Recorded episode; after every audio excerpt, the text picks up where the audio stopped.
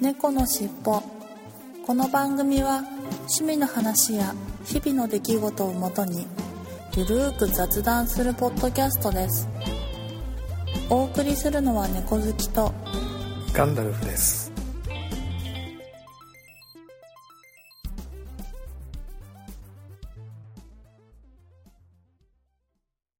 猫のしっぽ。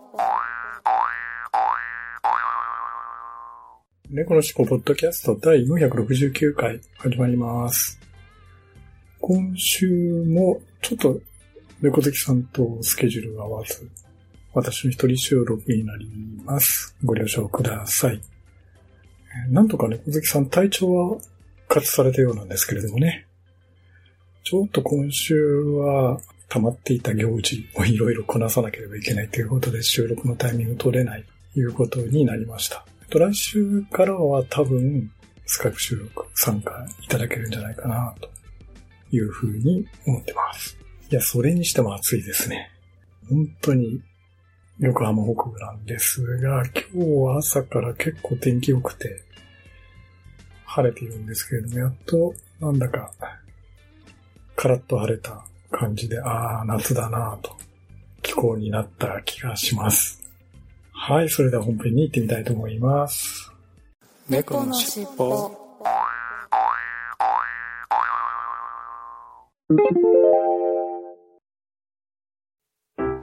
ではここで鬼おろしのポッドキャストお弁当の蓋について街の皆さんのお話を伺ってみましょう。もちろん聞いてます。毎回配信を楽しみにしています。どんどん喋りもテンポよく聞きやすくなってるのでその成長っぷりもいいですよねお弁当のように心が満たされますゆっくりできる時に聞きたいですねあの、鬼おろしさん可愛いですよね。えお弁当の蓋？あみんな聞いてる？鬼おろしのお弁当の蓋週のどこかで不定期配信中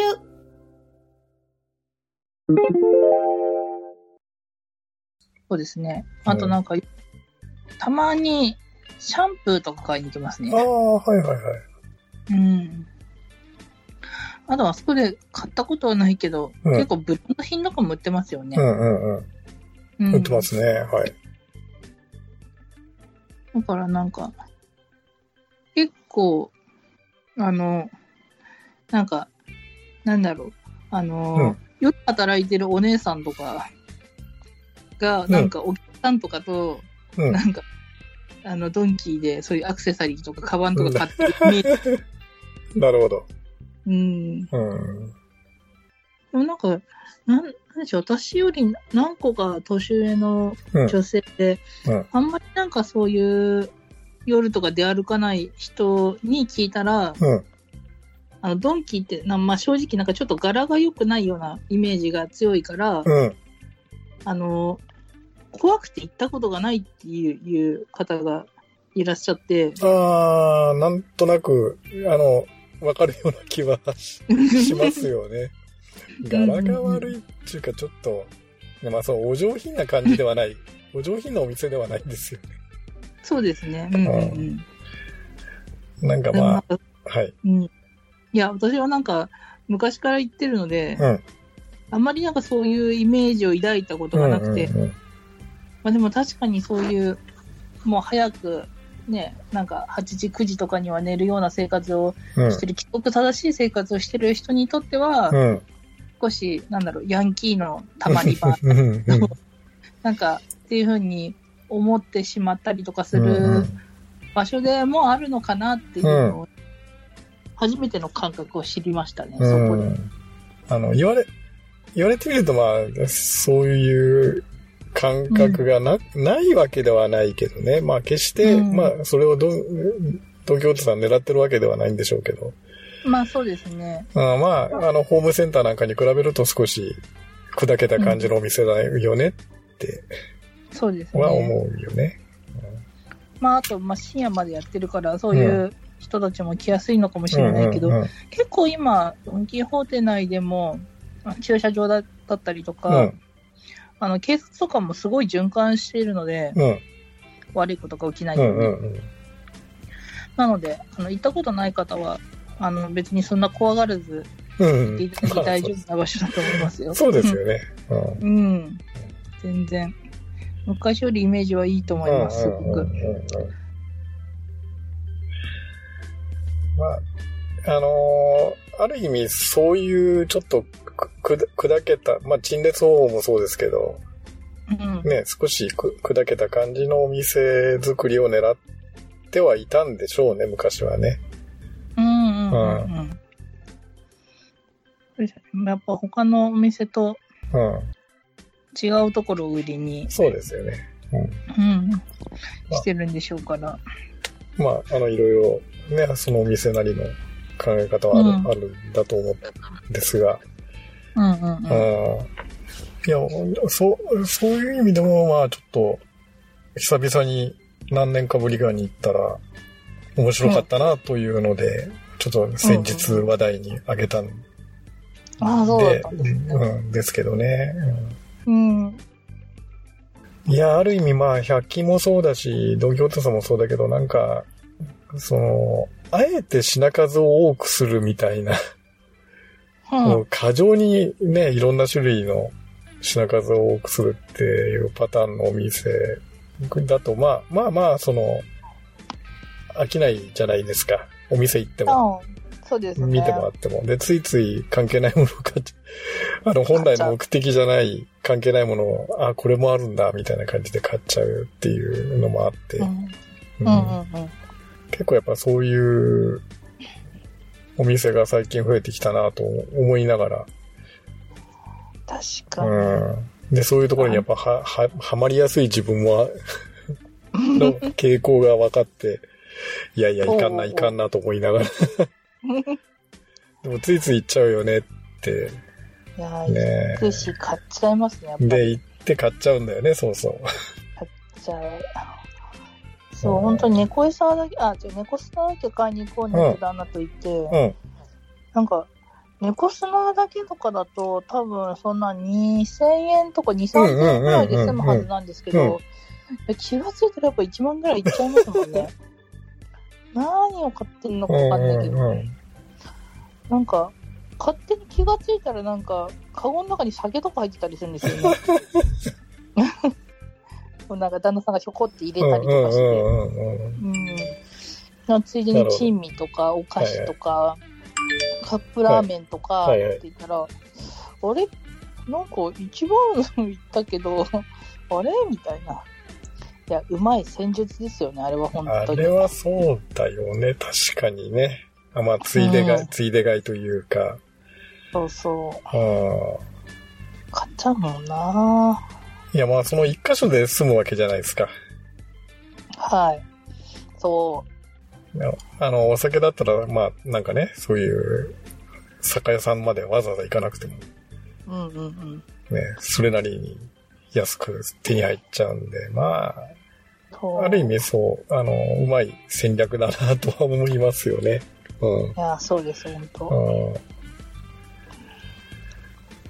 いやー、そう、な、なんか冷静に考えるとね、まあ、あえてそこでお酒買わなきゃいけないってことはないんだろうけど、なんか目目の前にあって、パッと手近に取れると思っちゃうとついつい買っちゃう。買っちゃいますね。買っちゃうよなそうなんだよなまあ、あとなんか書き方も結構、ポップの書き方がうまくて、うん。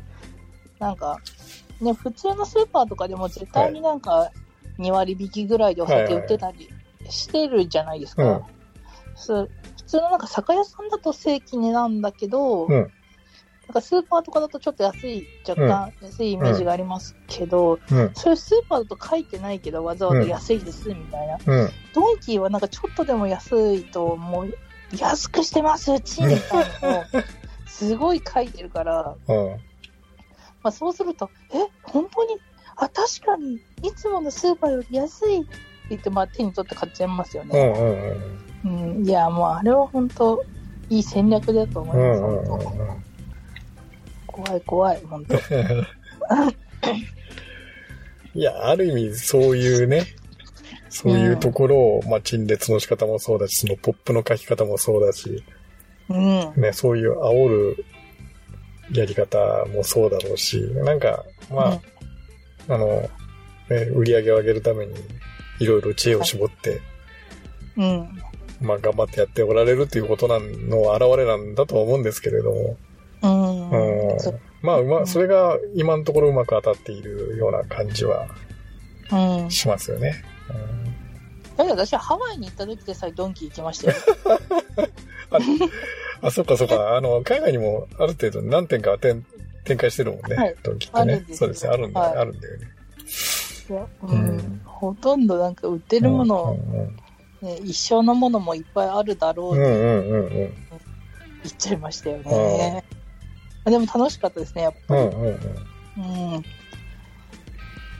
か、おすすめですね、皆さんには。うん。うん。まあ、あの、ね、その、あんまりその、怖がらずに、それこそ、はい。うん、い一度は遊びに行ってみ、まあ、買わ、買うまでもないかもしれないけど、見て回ると楽しいかもしれませんねっていうのはあるかなと思いますよね。はいはいまあ、こういうものも置いてあるんだ、みたいなね、うん、うん。意外感はあるので、そうですね。うん。うん。はい。まあまあ、そういうところで、はい。そんなところですかね。はい。はい。はい。はい、ということで、今週の本編は、ドンキホーテの話でした。はい。はい、ありがとうございました。猫のしっぽ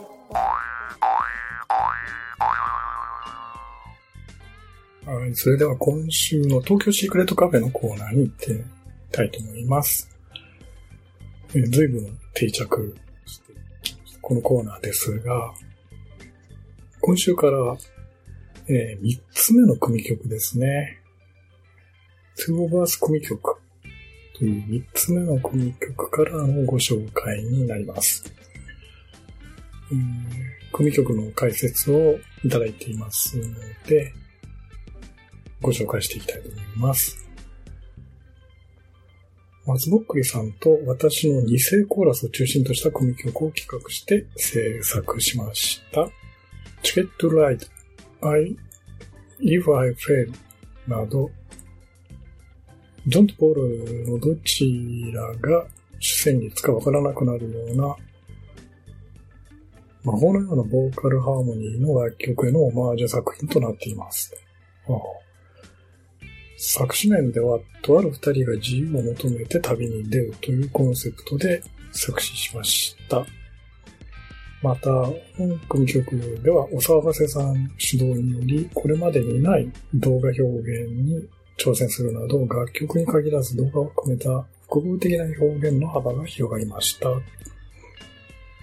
ということで、組曲の解説をいただきました。なるほど。えー二人の旅と。二、二世コーラスを中心とした組曲なので、まあ二人が旅に出るというモチーフで、作詞の方を作られたということですね。なるほど。そして、その中の組曲の中の今週ご紹介する一曲目ですが、Going Nowhere について解説をいた、曲の解説をいただいてます。ビートルの Two of Us をモチーフに作曲しました。とある二人の旅の始まりを歌っています。Two of Us のように2世のボーカルを中心に据えたアコースティックな仕上がりで、組曲のコンセプトを体現した曲となりました。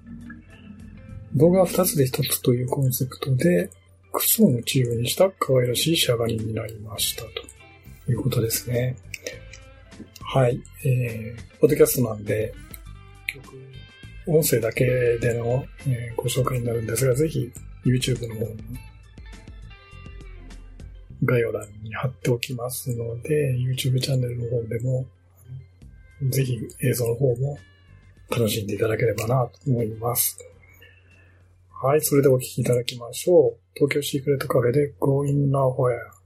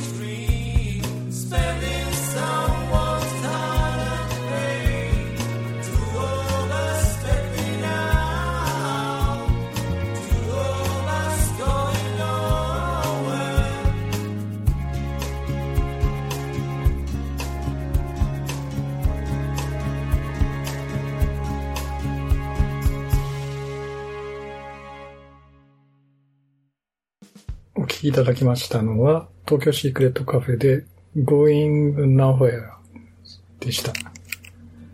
はい、いかがでしたでしょうか？曲目のね、楽曲解説にあったように、YouTube の動画の方も見てみたんですけれどもね、まあ、確かにあの、靴というコンセプトで、え、動画も作られていて、印象的な感じでしたが、曲自体もね、もう本当になんか、ボーカルがすごくいい感じで、とても素敵な曲だったんじゃないかな、というふうに思いました。はい。ということで、今週の東京シークレットカフェのコーナーでした。ありがとうございました。猫のしっぽ。はい。それでは今週のいっぱいコーナーに行ってみたいと思います。今週のいっぱいコーナーは、一つだけですね。7月17日、フリーダムチンパンジーの佐藤さんから。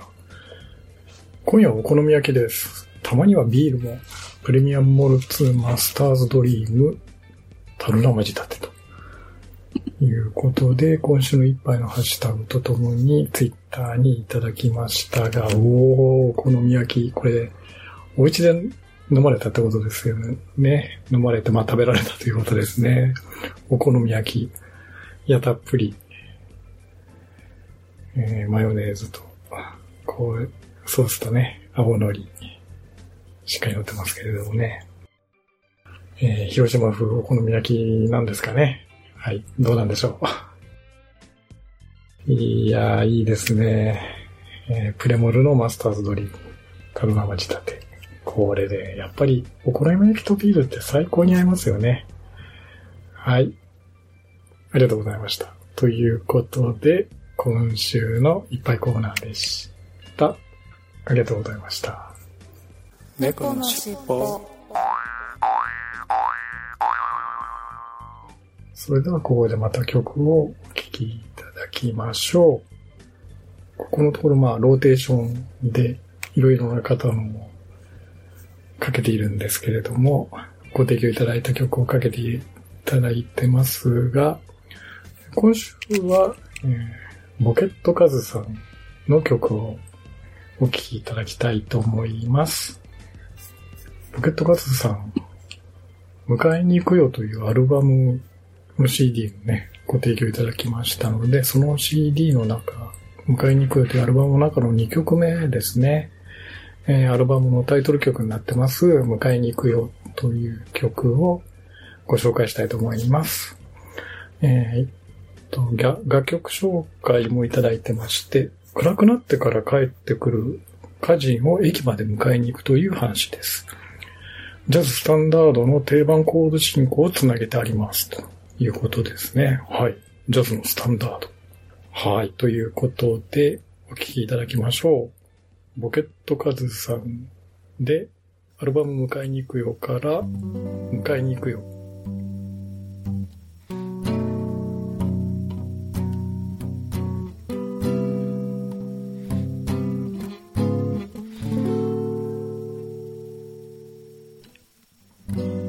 7時5分の電車で着くと君から電話僕はサンダルつっかけて階段駆け下りる。子犬みたいに尻尾を振って子猫みたいに。回る。ねえそこのファミマでコロッケ買って食べながら歩こうよ。迎えに行くよ。駅までたった5分の道。だけど迎えに行くよ。駅までたった5分の道だもの。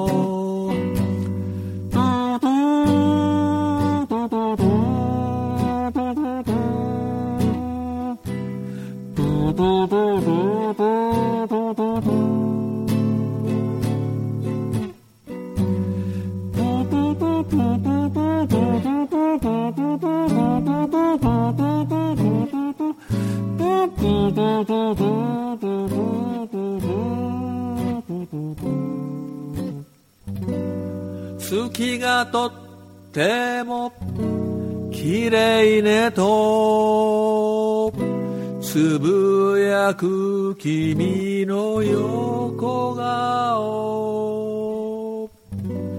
月がとっても青いから。遠回りして帰ろうよ。迎えに行くよ。駅まで。たった5分の道だけど。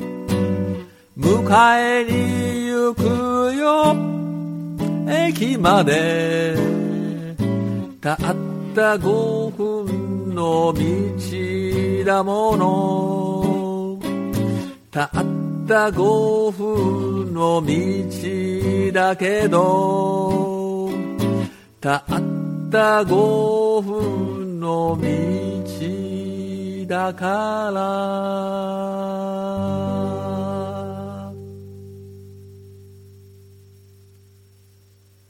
きいただきましたのは、ボケットカズさんの迎えに行くよでした。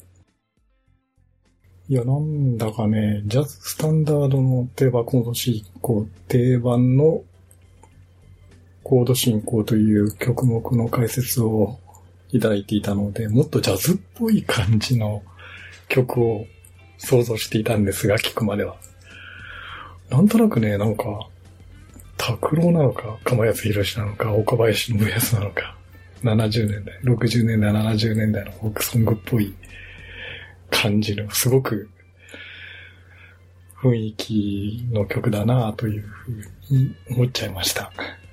いやー、なんだかね、焼酎のロックか、日本酒の冷やかなんか飲みながら聴いてみたいような曲に感じましたよ。はい。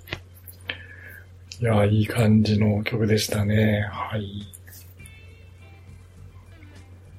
岡林信康ってさっきちらっと言っちゃいましたけど、これ、実は私小学生の時かな、ああいう出雲の、実家のある出雲の田舎の夏祭りに、なぜか岡林信康が来てまして、まあなんか一曲か二曲歌ったんでしょうね、夏祭り。もう、かなり前の、まあ何十年も前ですからね、私小学生の頃なんで。その時に、調子に乗って、その時着ていた T シャツをパッと脱いで、あの、サインくださいって。終わった後に、その地元の、まあ、だったんで、まあ歩いて、夏祭りの会場行った時に、それを聞いて、で、なんか打ち上げをやってたんですね、多分ね。終わった後に、祭りの。で、そこで酒をなんか飲みながらね、地元の人とワイワイやってる中に、サインくださいって言って、T シャツパッと脱いだらもう心よくサインをしてくれましたけど。はい。なんかそういう記憶がありますが。いや、なんとなくね、そういう、吉田拓郎とか、釜谷博士とか、小林信康とか、すごく古い フォークソングのような感じの曲だなというふうにふと思ってしまいました。はい。素敵な曲でしたね。はい。ということで、今週の一曲のコーナーでした。ありがとうございました。猫のしっぽ。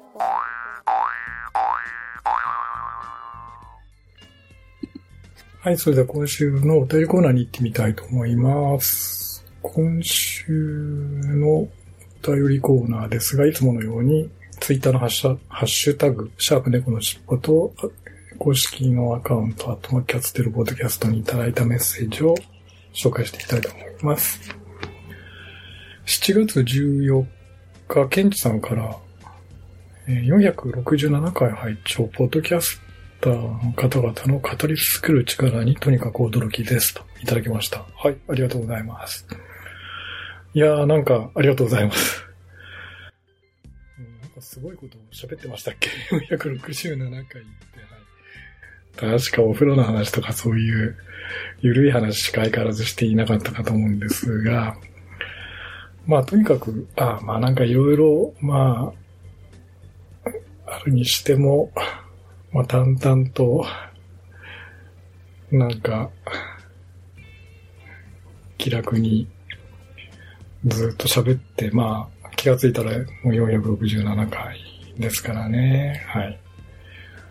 えー足掛け9年以上喋り続けてたことになりますかね、週1回。はい。まあ、なんだか半分惰性のような、まあそれでも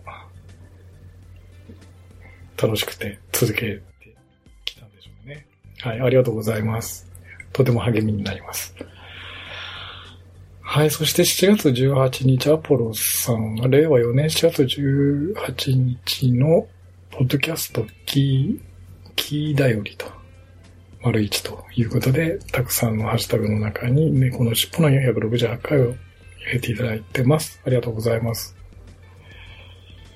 はいそして7月19日、イクラムさんが、えー同じく468回を聞いていただきまして、ドンキホーテは普段は使いませんが、夜中に物がなくて困ってしまい、夜間も店が開いているので助かったことは何度かあります。